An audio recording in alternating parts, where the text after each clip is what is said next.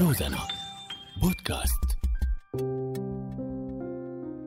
رنا وكتير غيرها من السوريين بمناطق النظام عم يسيطر ارتفاع الأسعار على أحاديثهم اليومية. أسعار الخضرة ما عم تنزل بنوب كل ما لبطلوه يعني مثلا مبارح أجيت بدي أعمل طبخة مجدرة وصحن سلطة جنبها. معقول؟ صحن سلطة لعيلة من أربع أشخاص يكلف تقريبا سبعة آلاف ليرة بين ربطين البقدونس بألفين وأقل من كيلو بندورة طلع حقن أربعة آلاف ليرة.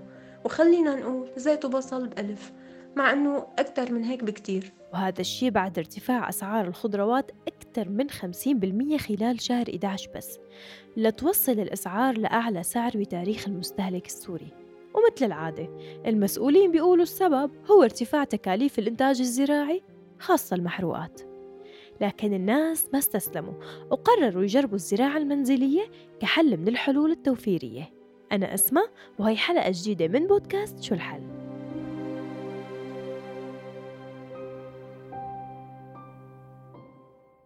البطاطا بسبعة آلاف.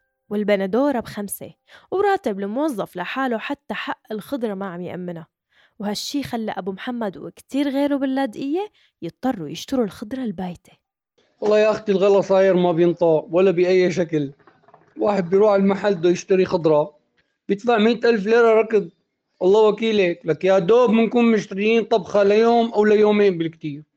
والله الراتب مستحيل ما عم يكفي شيء لا خضرة ولا بأي طريقة عم عم عم يكفينا هالراتب. يعني إذا بدك كيلو البطاطا صار حقه 7000 ليرة. وحق أكلة البطاطا المسلوقة ما مقدور عليها كل يوم. طيب شو ناكل؟ يعني مثلا إذا بدنا ناكل كل يوم بطاطا مع بندورة تعي هلأ إذا بدنا نحسبهم. البطاطا ب 7000 والبندورة ب 5000 هي 12000 ليرة كل يوم. يعني 360 ألف ليرة بالشهر. والله الله ما قال يا أختي. وهي لطبخة واحدة باليوم مو ثلاث وجبات يعني. هالكمية ما بتكفي عيله خمس أشخاص أو أربع أشخاص مثلا. صرنا عم نحاول نشتري الخضرة البايتة الله وكيلك بلكي بينزلنا صاحب المحل من سعرها شوي.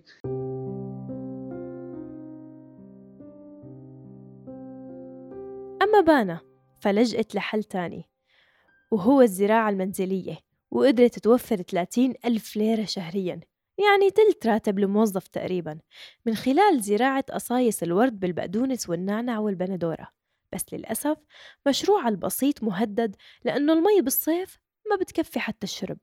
بشتغل بمحل ألبسة وزوجي موظف بس راتبه ما بيزيد عن الخمسة وتسعين ألف وراتبي خمسة وسبعين ألف. ما بيعمل شي طبعا بهالغلا يلي دبحنا وخلانا نعتل حتى هم صحن السلطة. فإذا قادرين نوفر فيه ليش لا؟ كان عندي كم وردة زارعتهم على البرندة ببيتي بمدينة اللاذقية بقصايص بلاستيك. قلعتهم وجبت كم فلينة وعبيتهم تراب. جبتهم من الحديقة وزرعت فيهم خضرة. فلينة زرعتها نعناع ووحدة بقدونس وهديك كنت زارعتها سلق ويلي بعدها سبانخ وكمان بصل أخضر ورشاد بالشتوية. هلأ هن ما كتير بينتجوا لأن المساحة صغيرة على البرندة بس مثلا ما بقى اشتريت ربطة البقدونس بألف من قبل رأس السنة ولا أي شي تاني. حتى السلق كنت قطفهم وجمعهم تقريبا كل أسبوعين لفيني أعمل أكلة فطاير مرتبة وكمان أكلة سبانخ. هلأ بالصيفية ناوية أزرعهم بس المشكلة ما بيكون في مي حتى لنشرب الحمد لله. لهيك بزرع كمية صغيرة بس في إني وفر حتى حق صحن السلطة. يعني مثلا شوية بقدونس ونعنع وكم شتلة بندورة. أكلنا حاليا كله يا بطاطا مسلوقة يا مجدرة ومثل هالأكلات النباتية بدها حدا صحن سلطة. وإذا بدي أشتري كل يوم باقة بقدونس هاي راحت 30 ألف ليرة بالشهر. لهيك معتبرة حالي عاملة إنجاز وعم وفر هالمبلغ.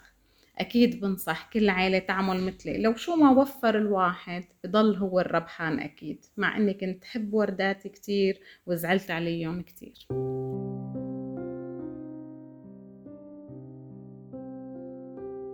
أما القصة الثانية فكانت لليلاس يلي كان من حسن حظها أنه بيتها أرضي وقدامه في فسحة كبيرة كانوا يسهروا فيها بالصيف بس هي قررت تفكر خارج الصندوق وتحول هالفسحة لأرض زراعية صغيرة جابت تراب من ضيعتها وأسست الأرض بمساعدة زوجها وزرعت فيها باذنجان للمكدوس طبعا بتبقى مشكلة صغيرة كيف رح تقدر تقنع الجيران يبطلوا يزتوا القمامة من الطوابق العالية؟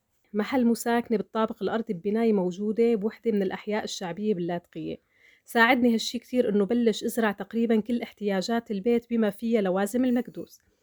قدام بيتي في مساحة صغيرة كنا بالأول نحط كراسي ونسهر فيها المسا بالصيفي بس وقت بلشت الأسعار تطلع خصوصي للخضرة. هون بلشت أنا أفكر بطريقة مختلفة وإنه كيف فيني أستثمر هالمساحة. بالأول عارضني زوجي وكتير كان خايف من حكي الجيران واعتراضهم بس أنا أصريت وطلعنا أنا وياه على ضيعتنا بالريف البعيد حملنا معنا أكياس عبيناها تراب من الأرض هنيك إجينا عملنا مثل سور صغير بالشبك الحديد للمساحة اللي قدام بيتنا وفرشناها التراب وقلبنا الأرض أنا وياه بالقدوم طبعا وقت صارت جاهزة بلشنا نزرع فيها. هي مساحتها ما كتير كبيرة يعني ما بعرف قد ممكن أوصف لكم إياها. يعني قد مساحة غرفة صغيرة. آه، زرعنا فيها كم شتلة باذنجان كوسة بندورة خيار وحتى فليفلة وبقدونس يعني بزرع فيها بحسب كل موسم.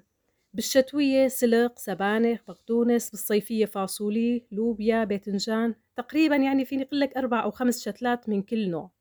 بعض هاي النباتات بتعربش على القصب فما بقى بتاخد مسافة كبيرة بالزرع. أه السنة الماضية جمعت الباذنجان والفليفلة وعملت قطرميزين مكدوس كبار من يلي هزر... الخضرة اللي زرعتها وكتير وف... وفرت لأن كان حق الباذنجان 1500 ليرة. والفليفلة ما نزلت على 2500 بهديك الأيام. هلأ المشكلة الرئيسية عندي طبعا المي لأنه بالصيفية بتكون كتير قليلة. لهيك حتى بهي القصة بحتال شوي. مثلا أي مي بستخدمها ما بكبها مثل الوقت اللي بدي أجلب بحط جاط كبير والمي الناتجة عن جلي الصحون والكاسات. مرحلة التبريد طبعا بستخدمها لشطف البيت. والمي الناتجة عن غسيل الخضرة برجع وبسقي فيها الخضرة اللي أنا زارعتها بالأرض جنب بيتي. هيك بحاول أحتال لأنه من المستحيل أتخلى عن هاي الزراعة. حتى التسميد تعلمت إنه حط قشور البيض والأوراق الخارجية للخضرة برا لأنه قالوا لي إنه بتعمل تسميد طبيعي. وبتقصد كمان إني أزرع فول لو كم شتلي لأنه بيعمل سماد للأرض. كتير مبسوطة بهالإنتاج يلي وفر علي وعائلتي كتير مصاريف. وبالنسبة للصعوبات مثل ما خبرتكم المي بالصيفية وكمان الجيران يلي قاعدين بالطوابق الأعلى دائما بيرموا أوساخ علينا مثل فوامات سجاير أو هيك شغلات من فوق. لهيك بضطر دائما نظف الأرض تقريبا كل يوم الصبح.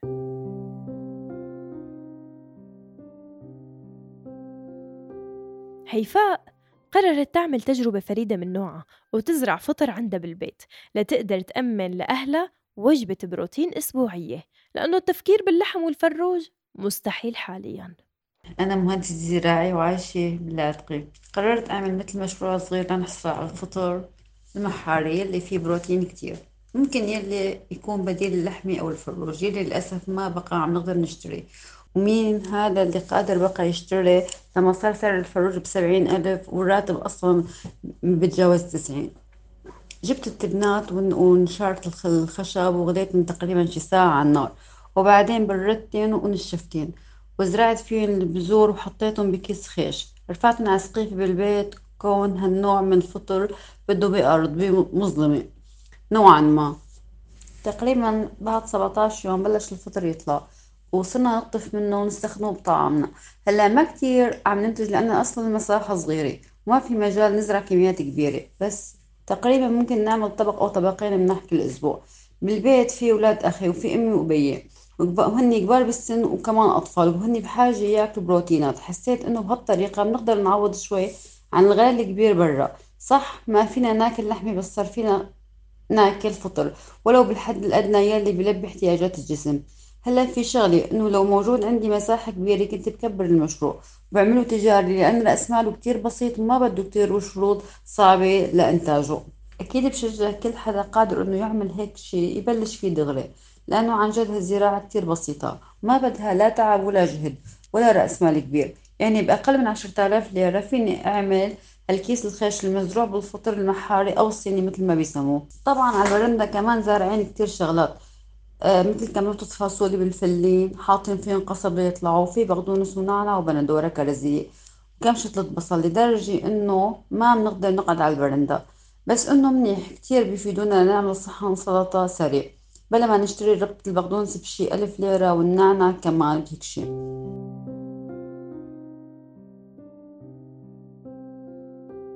إسماعيل مهندس زراعي من مدينة جبلة حاب يعطي شوية إرشادات لكل اللي عم يفكروا يزرعوا الخضرة على شرفات بيوتهم.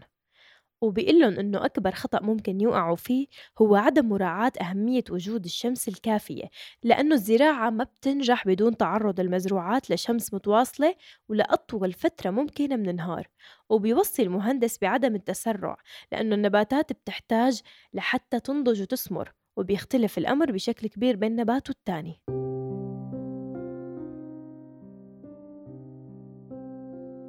للبذور المستخدمة في أهمية كبيرة بنجاح الزراعة أساساً. لذلك وصى أنه من الأفضل أنه يتم شراء البذور الجاهزة مو البذور اللي بيحصلوا عليها من مواسم سابقة. وبالتأكيد العناية بالنباتات هو شرط لنجاح الزراعة والأمر ما بيحتاج تكاليف إطلاقا برأيه.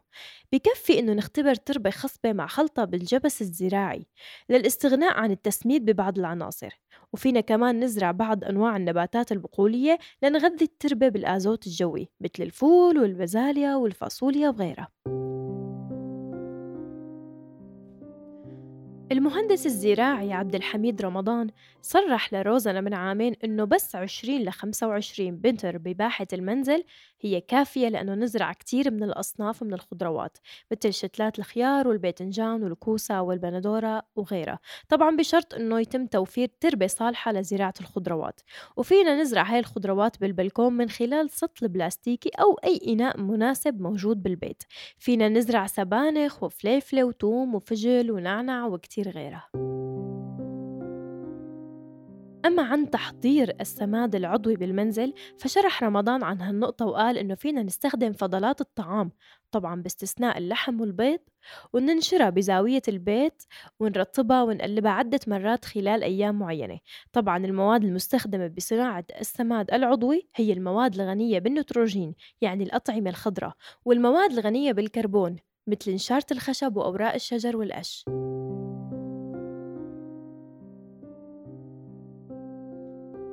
أكثر من 12 مليون شخص بسوريا بيعانوا من انعدام الأمن الغذائي بحسب برنامج الأغذية العالمي.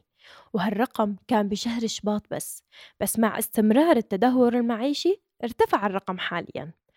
التوجه نحو الزراعة الحضرية ممكن يكون حل أساسي بحياة كتير من أهالي المدن وهي تجربة كمان بتحاول مصر تعممها فوق الأسطح من خلال الزراعة بدون تربة وإذا منلاحظ بقصصنا السابقة فهي على بساطتها قدروا أصحابها يلاقوا حلول بديلة ولو بالحد الأدنى لمواجهة الأزمة المعيشية الخانقة ويلي خلت حتى صحن السلطة غير مقدور عليه. وكمان زيادة المساحات الخضراء بالمدن بتساعد البيئة خصوصا وقت تكتر. وحاليا يمكن ما في بيت باللاذقية مزارع بقدونس ونعنع على أقل تقدير. تابعونا بالحلقات القادمة من بودكاست شو الحل وشاركونا آرائكم بالحلول الإضافية القادرة على إنهاء هي المشكلة من خلال التعليق على منشور الحلقة بمنصتنا على فيسبوك. كنت معكم أسمى بتقديم الحلقة وعقبة بالمكساج الصوتي الإعداد لعليا أحمد بالإشراف والإنتاج محسن إبراهيم وبالتصميم البصري دليار علي وآية خربطلي وبالسوشيال ميديا آدم الرمادي وكاتيا الداغستاني.